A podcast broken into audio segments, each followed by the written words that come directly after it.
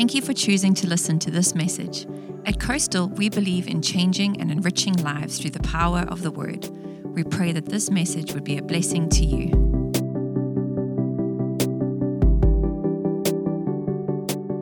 guys, and appreciate all those that have spoken and been speaking.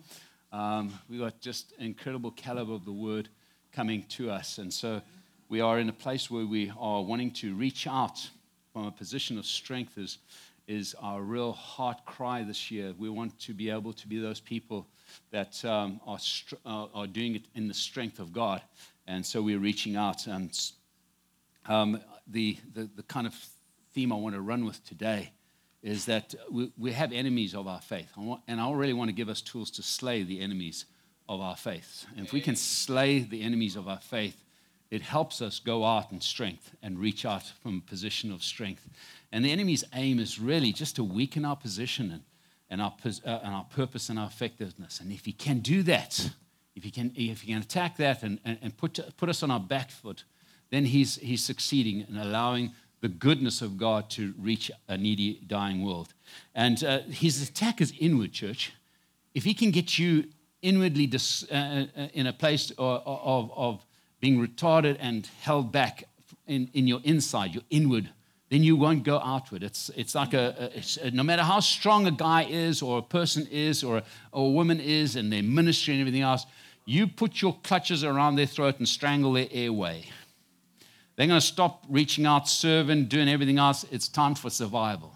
And that's what the enemy does. The enemy really wants to hit us with things like worry, like fear, like doubt, anger, resentment, loneliness, procrastination, and guilt. If he can, if he can do that inward stuff, He'll stop you from being an outward person. And we've got to be these people through ves- uh, the vessels through which divine favor flows to a needy, dying world. So, the, the, the, area I want to really touch on is, is one I haven't listed yet is, is discouragement. I want to tackle the enemy of our faith called discouragement. I want us to be the, that, that kind of giant slayer. We want to slay that giant in our lives. So, encourage, uh, discouragement is not going to be uh, the enemy of my faith. Why? Because we want the scriptures to encourage us in this. The definition is to be deprived of courage, to deter, to dishearten, and to hinder. That's the words they use. Paul uses words like uh, don't faint, don't lose heart. Those are the words that Paul uses in the New Testament. And so we see scripture has lists of discouragement. And Paul lists some, and, and so does Jesus. And I that you realize that there is discouragement. There's discouragement in ministry. And you say, well, that's your problem, Pastor. You've got to just encourage yourself and get on with it. No, no. Every one of you are ministers. You're all called to be vessels for God. You're all uh, his mouthpiece. You are all his billboard for, for Christ. So you are all ministers. And sometimes ministry takes it on the nose. The enemy doesn't play dead when you want to decide not to share Jesus with your work colleague or, or, or, with your family or with your friends. No, he doesn't. He doesn't. He'll put every obstacle and discourage you. And here in 2 Corinthians 4 1, it's, it, Paul writes, Therefore, having this ministry by the mercy of God, do not lose heart. Why? Because he knows what's happening. It's gonna, it's gonna, you're going to have opposition. You know, he went to every town, hit the synagogue. When the synagogue pushed back on it, then he, he, he went and ministered to the Gentiles. Why? Because he says, don't lose heart. Pick up and go, keep going. Don't, then the discouragement of our body's deterioration.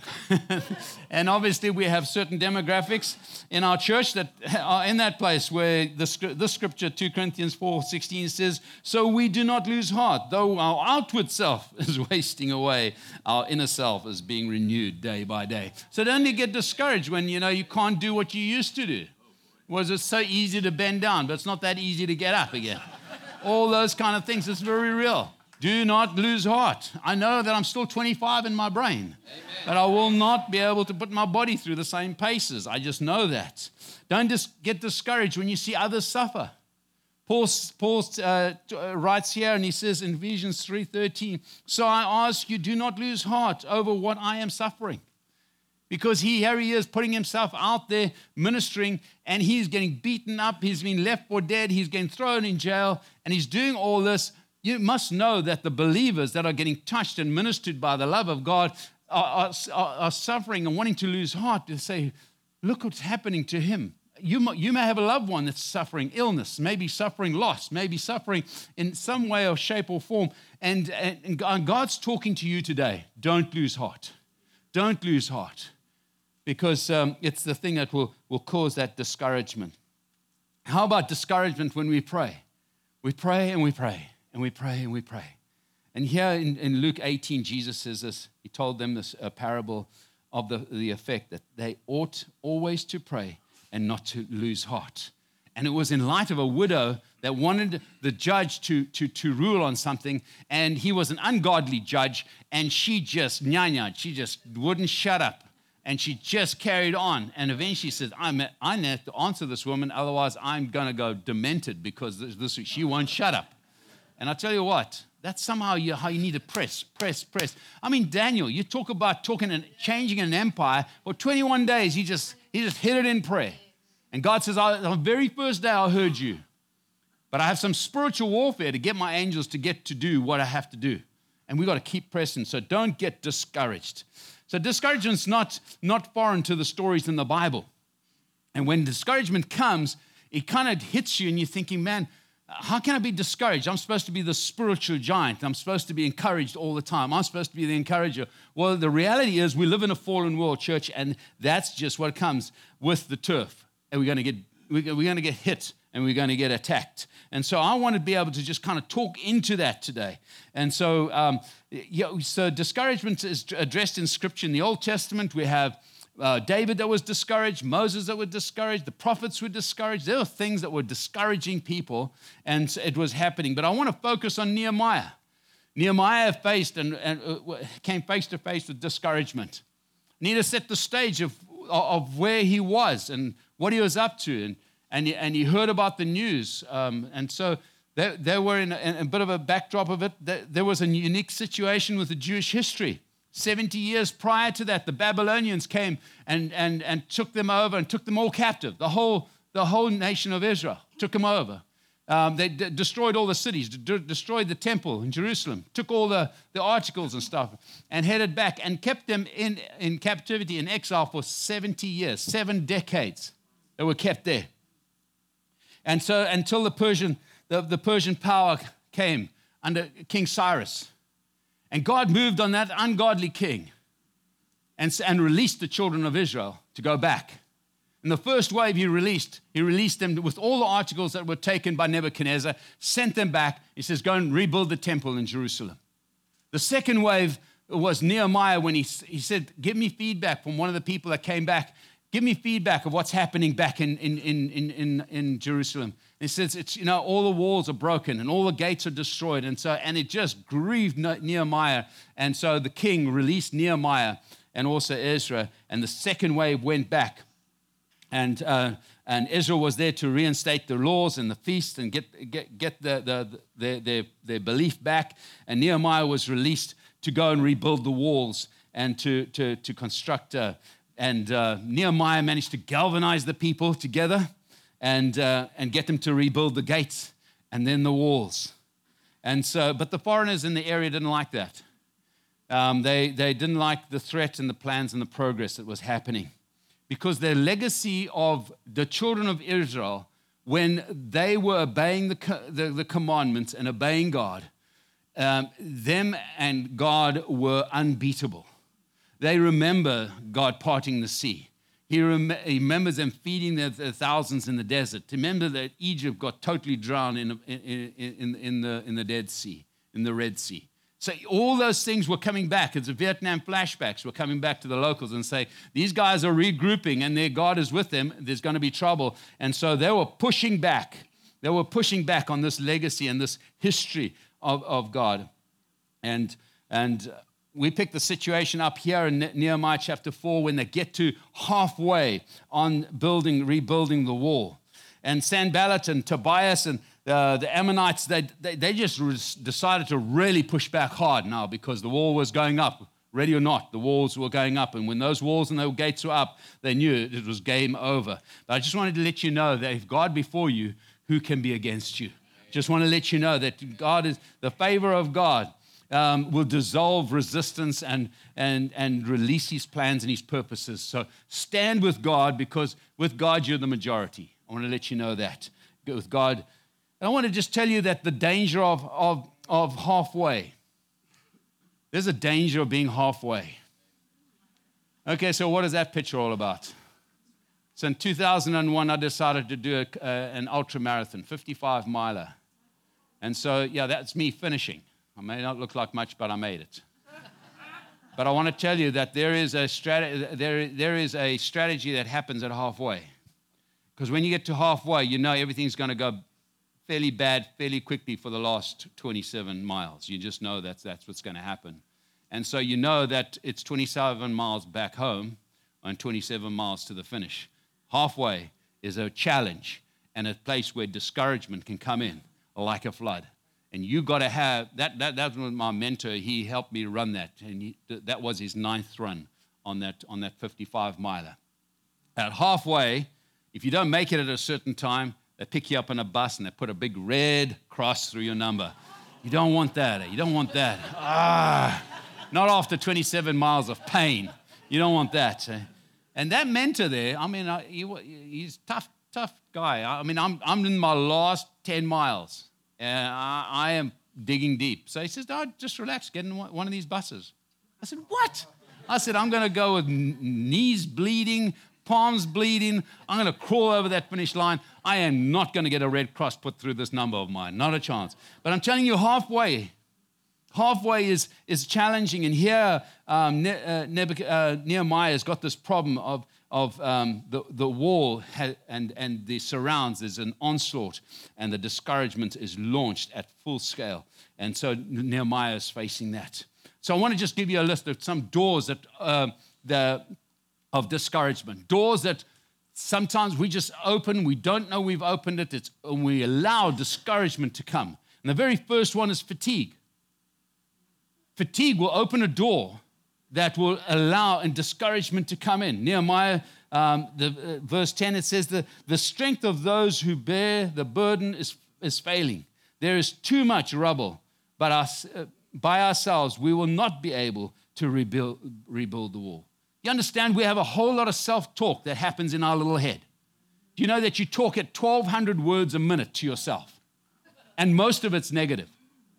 That's just how we are programmed in our plan- on this planet. It'll, I mean, the, uh, the words are just nyanya at you, saying, man, we're not going to do this. We can't make this. It's impossible to finish this. And it will go on and on and on. And, it, and, it, and, and that's the self talk that will happen. Here we are. It's a 52 day project that actually happened in 52 days. Here we're at day 26 and it is struggling. They are digging deep and they got opposition. The fatigue, I want to just tell fatigue will make cowards of most of us. fatigue will just say, say I'll buy out. I'm, I'm done. I'm done. And as a military trainer, I used to train guys and I'll push them to that place of fatigue. And I said, I want you to remember this point. So when you ever get to thinking that you're tired, just say, that corporal pushed me to that point. Am I at fatigue yet? No chance. And you'll pick up your, your, your boots and carry on running. But I wanted to say that um, it'll, it'll make cowards. We are vulnerable and frail when we're tired, and an enemy will come in. Just be warned. And we, we opened. Uh, Val went up to look after our little grandson, Wyatt, when he was, um, had, had surgery. And, and when she got there, Natalie, our daughter, works up there. She was working for orthopedics. And Val said, What is going on? And Natalie was getting up early, like five in the morning, going to see her patients. Then she would get into surgery at seven. She would stay in surgery all the way through without a bathroom break, without a lunch, without anything until seven at night. Then she would get out, go and see her patients, get, be on call all night. And this was week in, week out. And when Val got there, she was just fatigued and everything was gloomy. And she's never discouraged and she's never down, but she was down and out. And so Val said, you got, you, got to, you got to look at this. You got to look at it seriously because this is not you. And so she, she quit. So she's still doing orthopedics um, and, and doing uh, joint coaching and stuff like that. She's, um, she, she does um, ER now. And, uh, and then she DJs on the sidelines. So she's just having a life. I mean, she does, goes to tough destinations to go and do these um, but she picked up that fatigue had changed her and she was quitting. She was discouraged. And so um, we need to uh, make sure that fatigue doesn't get us. I, I'm looking at myself now and thinking, here, my brain is still 25, but I'm telling you what, this body ain't to do and it gets fatigued. Uh, I still outrun most of the guys half my age, but um, so I'm not, I'm not quitting, you know. So, but you also got to take a break before you need a break, church. You need to take a break before you need a break, because when you need a break, it's like when you're running this Comrades Marathon, when you're hungry, it's too late. And when you're thirsty, it's too late. You got to feed yourself before you need it. And so you got to identify fatigue before it happens, because then the door's open and then you're down. And so the next thing I want you to know, the door of frustration. Children of Israel were fighting discouragement with the progress and removing the rubble. There was discouragement there. They, they, they were frustrated with that. Why? Because they didn't have raw materials. They had, to, they had to use the raw material and pull out of the rubble stuff to build. They were building with burnt stones. That's just kind of something that Val and I realized that some of us have been burnt in church, but God builds with burnt stones. So it's good that you're burnt. So you, are good. Uh, but yeah, we, um, so they had to scramble through the rubbish, rubble, move the rubble, use the rubble, um, and it's a painstaking. And you're not talking about builders that are proficient builders. These are just family guys that are given the job how to build. And so it, it, it was frustrating. So we have three choices. We can live up, live out, wear out, or burn out. Burnout is something that we always think that it's, uh, uh, that it's, it's a certain thing, but it's not. It's, it's not working hard, it's something that you really enjoy. When you're really enjoying something um, and, and you're focused and you're loving it, it's very seldom you burn out on that. But when you are doing something that is, um, it's, it's just thankless and it's, it, it's not achievable and it's unobtainable and it's hopeless that's when you just burn out, just thinking, man, what am I doing? What am I doing? And so you just get really um, uh, frustrated because you don't see the, the, the point of it. They, could, they couldn't see the point, they couldn't see the progress, they couldn't see the bigger picture, which we'll talk about a, bit in, in, in, a while. So they got frustrated. Um, um, was, there was talk about this guy gave, um, mentioned that the, at this one gate, uh, airport gate, where you just get on, you board a plane and disembark from the plane, there was a Burger King there. And um, this guy was job was to keep it clean, keep it tidy, keep all the trash in the bins and sort it all out. And he'd just have it all nice, and the next plane would de- deplane and grab a burger and chuck the stuff and run. And he would look at it and he'd have to do it again. And the next crowd will come and eat before getting on the plane, and it would do again. Eventually, this guy saw that, man, this, this was just frustrating the guy. So he went up to the guy and he says, I just want to, I just want to thank you. Thank you for doing what you're doing. He says, if you left three or four planes uncleaned, we would not be able to get to our gate, never mind anything else, because of what you do. Thank you so much. Now and again, people, we need to look at people that are getting frustrated and encourage them and say, keep on. It's a good race, it's a good run, keep on doing it. So the challenge, and um, that, that was frustrating the people, the progress. The other door that, that, that we, we, we leave open, eh, uh, we, we struggle with, is the door of failure. Well, good morning. You live on planet Earth, you're going to fail. Somewhere along the line, you're going to fail. I'm working on this husband deal. It's taken a while. I'm working on this thing. Hallelujah. When you live long enough, you will experience failure and uh, you will not hit 100. I just want to let you know that. You won't hit 100. But um, it's what, the key is what you do with failure. Edison, he took it and says, No, it's not failure. It's just one thing I, I shouldn't do. And so he kept working at it. I'd love to think what he is thinking of the, uh, the LED lights now. That why did I think of that, man? Why did I think about that? Yeah. Um, so the song says, I get knocked down, but I, I get back up again. Amen. Sing that song to yourself, hey? You got to have a cork attitude, man. If you get pushed down, just keep bopping back. So failure is just inevitable. Just roll with it and just get up and dust yourself off. The other door we leave is fear fear is, man, something that can crawl in all over you, especially if you listen to the propaganda. There are no news channels in America anymore. There are propaganda channels everywhere. And are you drinking the Kool Aid? Are you drinking the Kool Aid? I can see it on your face whether you're drinking the Kool Aid or not. Because fear. Nehemiah, verse 11, it says, Our enemies said, they will not know or see till we come among them and kill them and stop the work. You see, if you start listening to the nyanya there's going to be a crash. There's going to be this and there's going to be that. You listen to it. I mean, they were feeding not the guys that were working, they were feeding their fellow guys that were out farming or outside of the city. They were feeding this stuff. We're going to sneak in, we're going to kill them. Yeah, we're gonna when they look again, we're gonna be right there. This, this is the kind of stuff that we're feeding them. And at that time, the Jews who lived near, near them came from all directions and said to them, ten times, You must return to us. Quit, stop. You're about to lose your life. These guys are coming in, they're serious. And so you have this propaganda infiltrating and threatening you and paralyzing them with fear. Paralyzing them with fear. And so you get, you get this concern, this anxiety. It's about the, it's the, the, the New York uh, hot dog salesman. And he had a hot dog stand, and every week, man, had to order new, more, more dogs, more, more rolls. He had to just order more stuff because he, he, customers, would keep, customers would keep coming. Eventually, he had to get his son out of college and say, hey, listen, you need to come and help me, man. We got this stuff, this stuff is more than I can handle. And so his son saw him ordering more dogs and more. He says, Dad, you've got to be cautious. You know, we are in a recession, you know. We are, you are in a rece- we are in a recession, so you're going to have to. So that week he didn't order extra dogs, and then he didn't order extra buns and stuff. And the next week he ordered, he ordered, didn't order, ordered less. And eventually the customers from a flood came down to a trickle. He says, Truly, there is a recession. Don't let don't let fear stop you from moving, man. Keep moving, keep moving. How do we deal with discouragement, church? How do we de- deal with discouragement? Firstly, you cry out to God.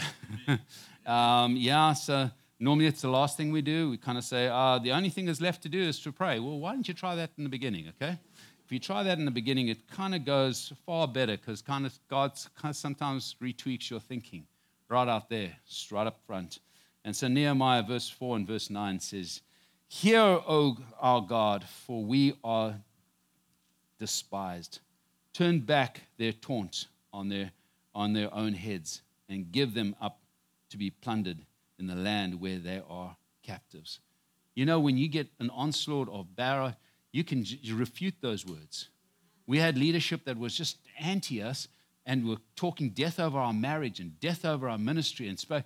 And every time we woke up, God, we said, Listen, Lord, we, we send those curses back. We refute those curses. We do not receive those curses. But Father, we send them back from where they come.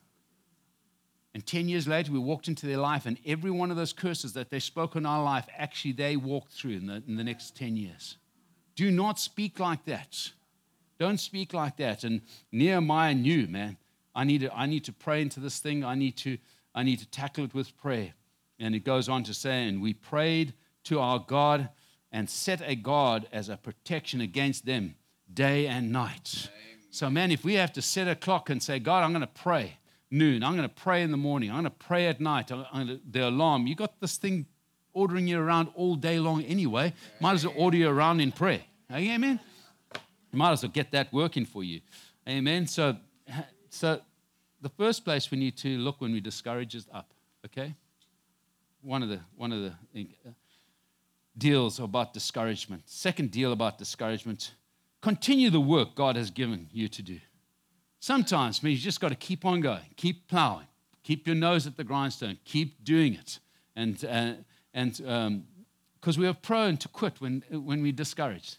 Just throw up and say, you've got to get a backbone. You've got to have some stamina and say, I'm going to stick to it. I'm not going to back down. Stay with the mission, stay with the purpose, stay with the goal. It's the tool that helps you hold the line. And it's very, because winners don't quit, and quitters never win. So we've got to choose which side are we going to be on. Satan's greatest strategy is he can get you to quit. 2012 was the most challenging year of our lives. If there was a year I was going to quit, was that year. Everything and the kitchen sink were thrown at us. From family passing away to, to family trauma in our lives to leadership wanting to um, cancel cancel visas and uh, people uh, other uh, it was just every every direction it came and eventually I just couldn't face it anymore I just handed it to leadership and I said listen you hold it together I'm I'm getting away from the cold face because I, I can't cope anymore And I can't cope so I went I left a few weeks earlier Val followed later and um, and then the leadership were approached you think Rod and Val are going to come back and the leadership said we, we won't be surprised if they don't. Because I'll tell you, the, the, the war was fierce. The war was challenging, and you just, you just wanted to quit. But I realized that you guys were here. I'd made a relationship with, for, with people here since 04. I, I couldn't quit in them. Because we had a deal with God that, and God says, How many people would you go to, to Flagler Beach for? And Moses had this whole deal. How many, how many, how many people would you do to save Sodom and Gomorrah from getting nuked? And, he, and Moses managed to, uh, I mean, Abraham managed to whittle him down to 10. So I said, 10 families, Lord, I'm your man.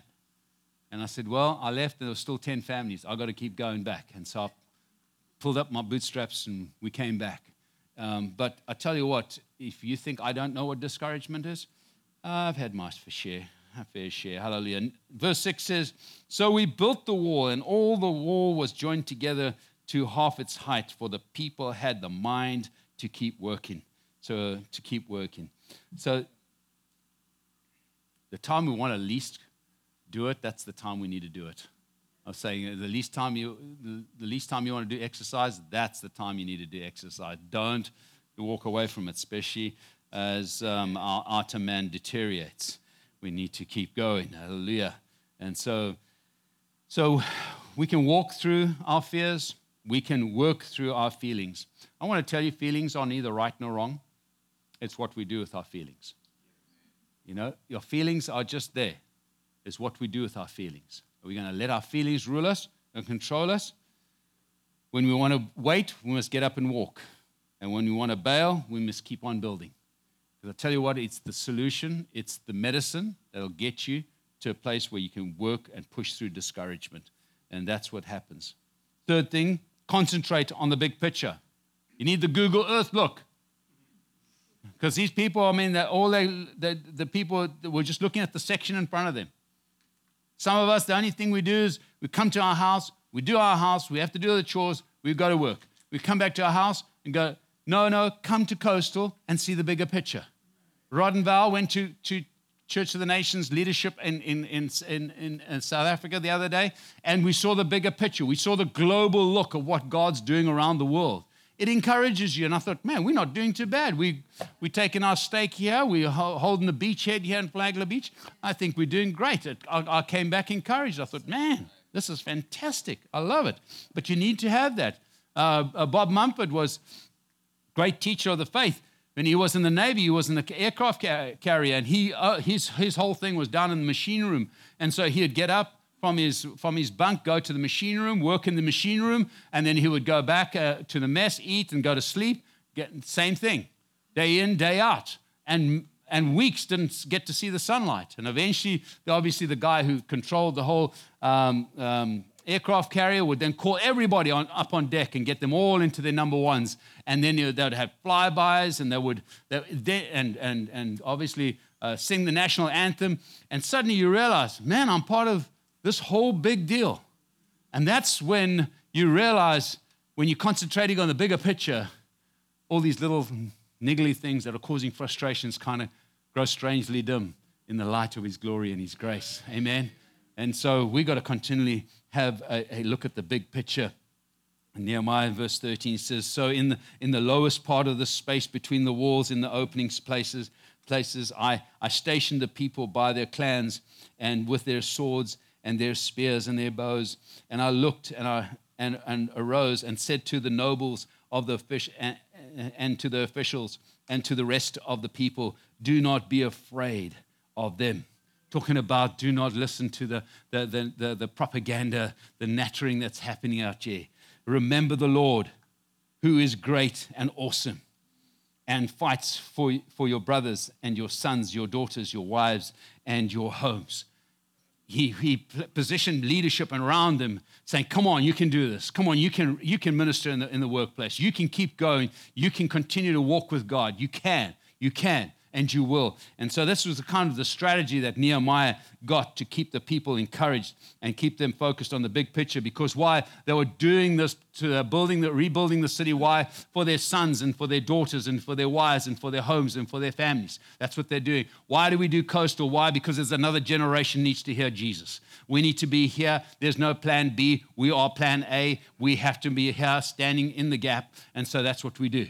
That's what we do because we're good soldiers for the king. That's what we do. And, and that's the big picture, church. And so don't, don't hide away. COVID killed, killed and get everybody in their little hovel and in their little world. And, and then you forget the big picture. And so some have never walked back to fellowshipping with the believers and stuff. And they, it's, it's such a detriment to their life.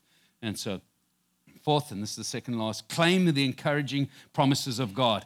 Get into the Word of God. It has incredible promises for us. Why? Because we're in covenant with Him. I'm in Team Jesus, and Team Jesus has promises. And so I need to have a look at the Word. And so you need to force feed yourself, because the very first thing you, you want to quit when you're discouraged is not read the Word or pray. Why? Because you just want to go and pout in your little corner. And God said, Come on, take some medicine, man. Good medicine. Get the gospel in you, and that'll help you. Okay, force feed yourself. Grab the word, walk up and down, read. Put those little white things in your ear, listen to the scriptures. Let God's word speak to you. Because David had to speak to himself when his soul was cast down. He said, Why are you cast down, my soul? Put your trust in God. You've got to grab. If nobody's going to encourage you, I'm going to encourage myself. That's what you've got to do. Otherwise, it's, it's down. Read out loud. Cry out for encouragement. Psalm 46, verse 1. Try these scriptures when you want to listen to it. God is our refuge and our strength, always ready to help in the time in time of trouble. We will not fear when earthquakes come and the mountains crumble into the sea. Let the oceans roar and foam. Let the mountains tremble as the waters surge. Let it all happen. But I'm carrying on. Nothing's going to deter me. No hurricane, no tornado, no things that uh, this, this propaganda program is going to be telling me. Nothing's going to deter me. Why? Because I'm single focused on, set my eyes as a flint, as Paul did. I'm running the race for God. Right. And so don't quit. Don't quit doing good. It says here in uh, uh, 2 Thessalonians 3.13, he says, as the rest of you, dear brothers and sisters, never get tired of doing good. Just keep, just keep picking up yourself and keep going on with the promises of God. Galatians 6 9. So let not, let's not get tired of doing what is good. And at just at the right time, we will reap the harvest of blessing if we do not give up. We don't quit. We don't quit, so we don't lose heart. And the last thing I want to leave you with is carry somebody else's burdens. You get so self centered, if you just start helping other people, you'll find out that your situation actually lightens up and it's not that bad compared to others. I mean, we, we you, you think you got some situations. I've, I've listened to some of these guys and they got bigger situations. And I think, how can I help them? And when you do, it affects you. Nehemiah 6, verse 16 says, But from then on, only half of the men worked while the other half stood guard with spears, shields, bows, and, and coats of mail. See, they, they, they came alongside and said, Listen, if you're discouraged, I'm going to stand with you, I'm going to help you. And the leaders stationed themselves behind the people uh, of Judah who were building the wall. The laborers carried on their work with one hand supporting their load and the other hand holding a weapon. They came up with a strategy and say, Well, I'm going to be right handed and I'm going to have a stronger right hand while I'm working with this right hand because my other hand's going to hold the weapon. And I'm going to, I'm going to, and that's what you've got to do sometimes. You've got to carry on working and you've got to carry on fighting. You've got to, you can't, you can't do, sometimes you have to do both. You have to do both. And so that's what happens. And so we need to help and carry, carry, carry each other because teamwork makes the dream work. Amen. And Dave Cape, very seldom do you catch him in a discouraged mode. And so he's, he's gone through a few challenges, few storms, few, few times out in the mission field. I've been in quite a few mission trips with him. And uh, very seldom do you get, catch him discouraged. When we went on that Haiti bus trip, it was a good time to get discouraged. And uh, in the middle of the eight hour bus ride, and um, the suspension was totally broken on this truck and uh, on this bus. And uh, yeah, we were three, three of us on a, two, on a two seater, and I had um, a little child um, getting um, motion sickness all over my feet. And we had the chickens coming and eating all the rest of it at my feet. And, uh, and then suddenly Dave Cape starts laughing. I said, Dave, in this hot very smelly, very uncomfortable, traumatic trip where I thought I was going to be with Jesus. How can you start laughing, David? Uh, and so he said, I wonder what Benny Hinn and those guys, guys would do in this situation. I said, they would not be in this situation. They'd be flying in a Lear jet. That's what they'd be doing.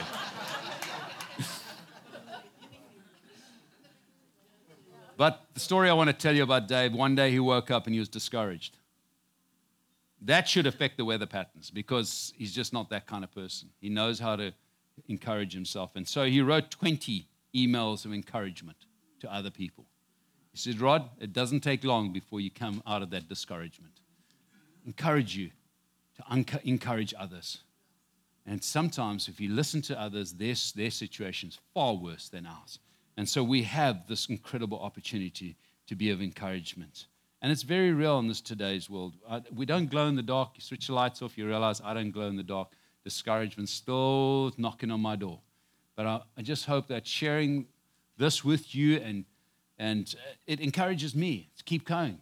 Why? Because, man, I look at you guys. I think you have the opportunity of changing a whole next generation with good news of the King and the kingdom. So I just say discouragement is truly an enemy of our faith, and we got to deal with that sucker. Nail him, chop its head off. We don't want discouragement. As for me and my house, we're not going to have, have discouragement. As you may know, you cannot have a bad attitude. You cannot sulk in our house. You have two minute rule. Two minute rule, and you better milk the two minutes.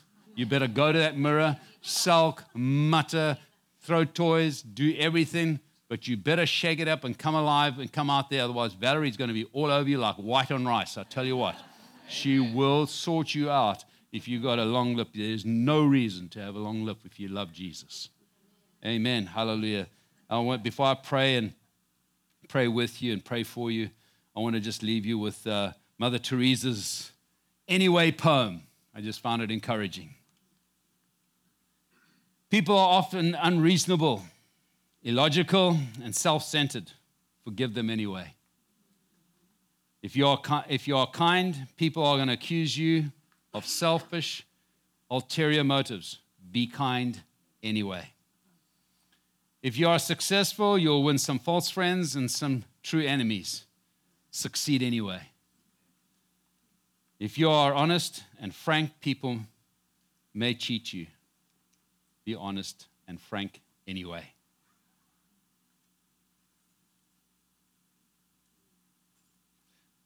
What you spend years building, someone could destroy overnight. Build anyway. If you find sincerity and happiness, they may be jealous. Be happy anyway. The good you do today, people will often forget tomorrow. Be good anyway. Give the world the best you have, and it may never be enough. Give the world the best you've got anyway. You see, in the final analysis, it's between you and, and your God. It was never between you and them anyway. And that's what it is. We're doing all this to an audience of one. I love people, even sometimes they are yuck yuck. They're behaving like minus tens. But God treats me like a, a one. He treats me like a one. Man, He treats me, what does that say? He treats me like a 10, really. He treats me top of the pile. And I'm behaving like an imbecile. He still loves me. And that's, that's the God we serve. So I want to encourage you not to be discouraged, okay? If that is something you can take home today and hope it's news you can use on Monday morning. If you're facing traffic somewhere, or you're facing a boss somewhere, or you're facing a relationship issue somewhere, encourage yourself. Do not be discouraged. Amen. Would you stand with me, Alice? Hallelujah.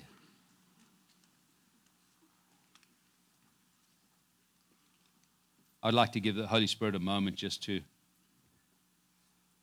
to get personal with us.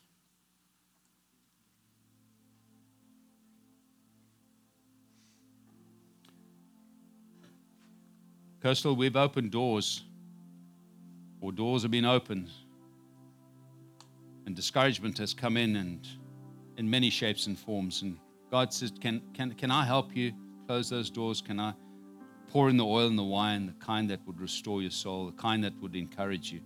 Would you allow me to do that now? Would you know that I'm, I don't leave you and I don't forsake you? I don't stand at a distance from you. I stand with you, I stand alongside you, and I stand to pour in my love, my assurance, my strength, my help in time of need. And wherever you are, you may just want to posture with maybe just the hands. Bold enough, raise a hand. Or just posture your heart. Say, God, I'm here. I'm really discouraged in this area. You know that He actually knows about it. He loves you so much, He knows every ache, every pain. If He knows the number of hairs on your head, you think He doesn't know your aches and your pains and your discouragement. He knows that we're in a broken world that will hurt you, that will discourage you, and would want to get you to quit. Today, the Holy Spirit wants to come in like a wind and encourage you to keep running, keep running the race, keep on going. Because if God be for you, who can be against you?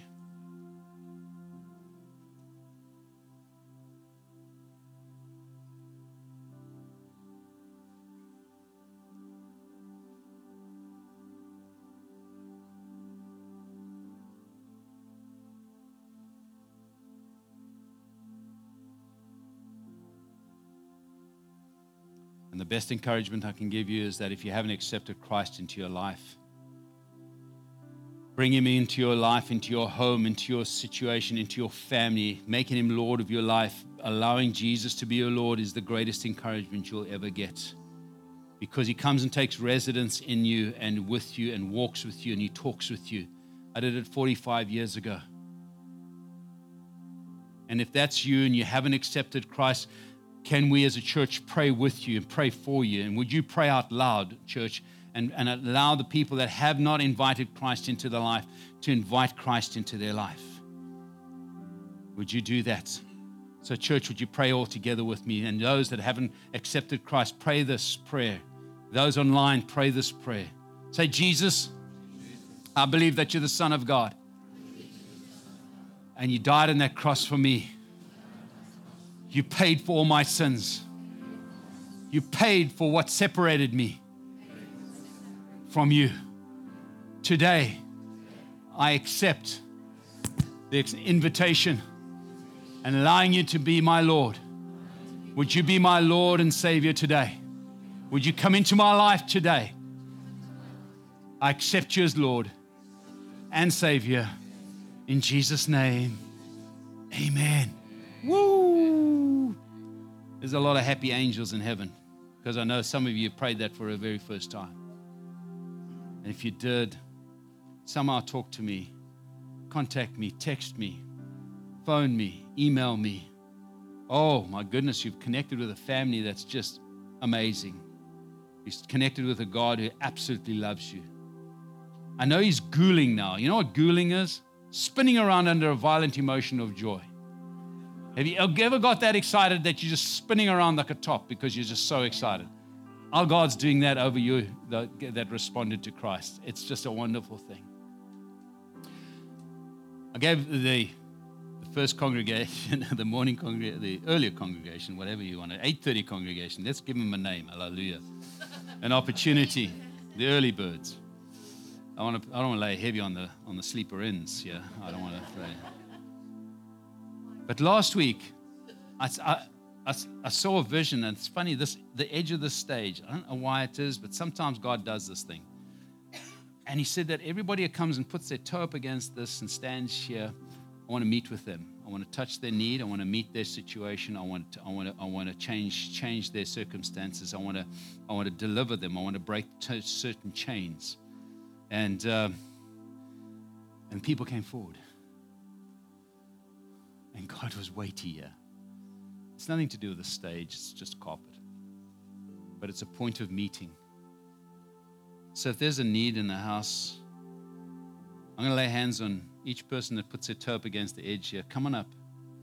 I don't know your need. I don't know your situation. I don't know what help you need. But come. Come. Come. Put your toes up against the edge.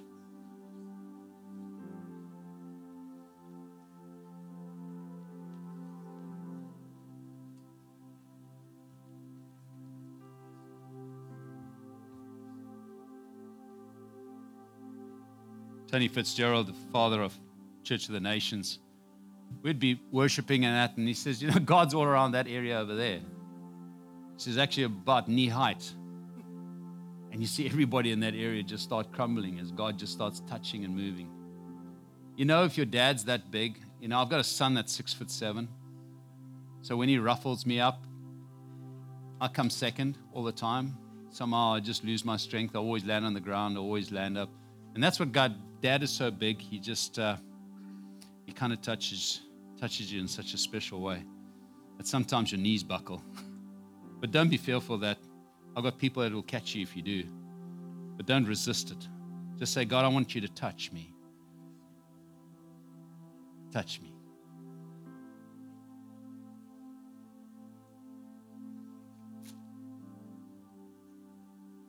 I know some of you out there you have situations and you, you're preferring your brother and sister to come here, but I want you to know if you stretch your hands towards them and stand with their situation and believe God to touch them right now where they're at, that He's going to meet your situation.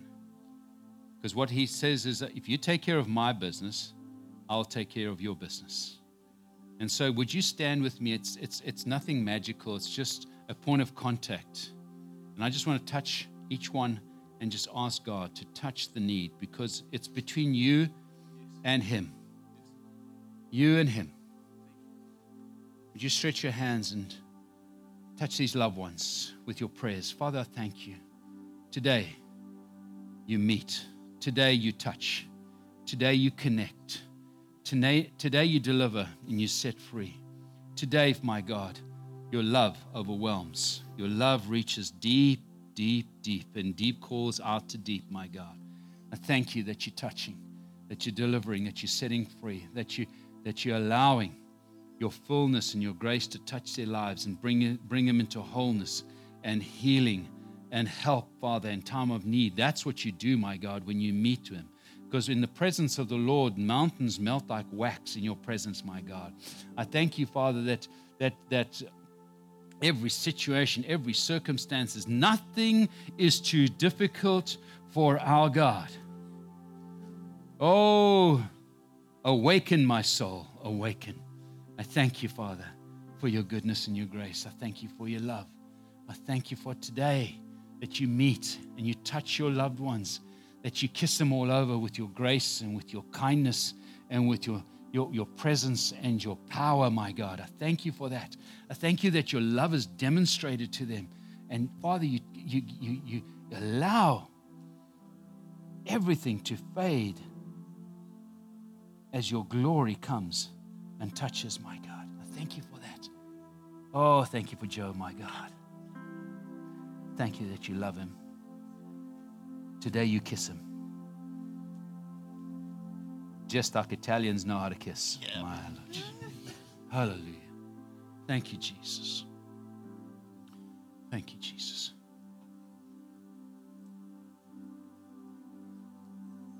Thank you that we reach out as the Lord passes by. I thank you that we stretch out and touch the hem of his garment, my God. I thank you that it's his power that is released and sets the captives free. Let your loved ones be touched by your presence and your goodness and your grace and your kindness, my God. Thank you that you're doing that. Thank you, my God, that no, no issue's too big. My God, I thank you that today, as the toes touch this stage, your almighty grace touches them. In Jesus' name, I thank you. Thank you, Father. Thank you for your love. Thank you for your kindness, my God. Bless you, my Jesus. It's today is the day. Not tomorrow, but today is the day. We thank you, Father. You're a personal God, one on one, my God. one on one. We thank you for your love. Thank you, Father. Thank you, Jesus, for this family. Thank you that it's just amazing what you're doing. The depths that you're diving into the souls and the situations of every man and every woman, every child, every daughter, every son. we bless you for that, my God. Bless you for that, my God. Bless you for that, my God. Hallelujah. Serve a miracle working God. Serve a miracle working God. Miracle working God.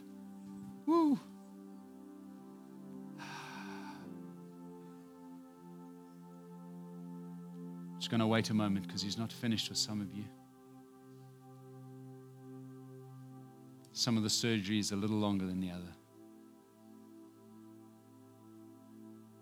He wants to hold and kiss you a little, little bit more, some of you.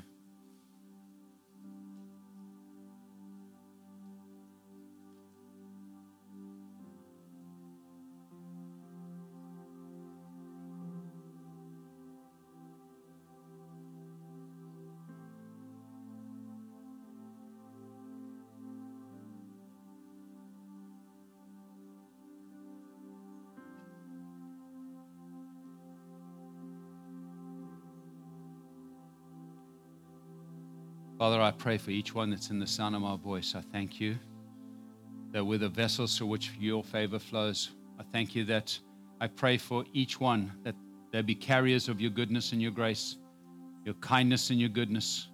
I thank you that it'll permeate beyond our wildest dreams as your presence goes with them.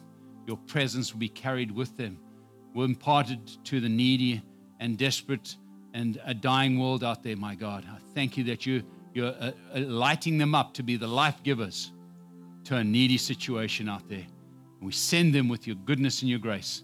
And all God's people said, Amen, amen. God bless you.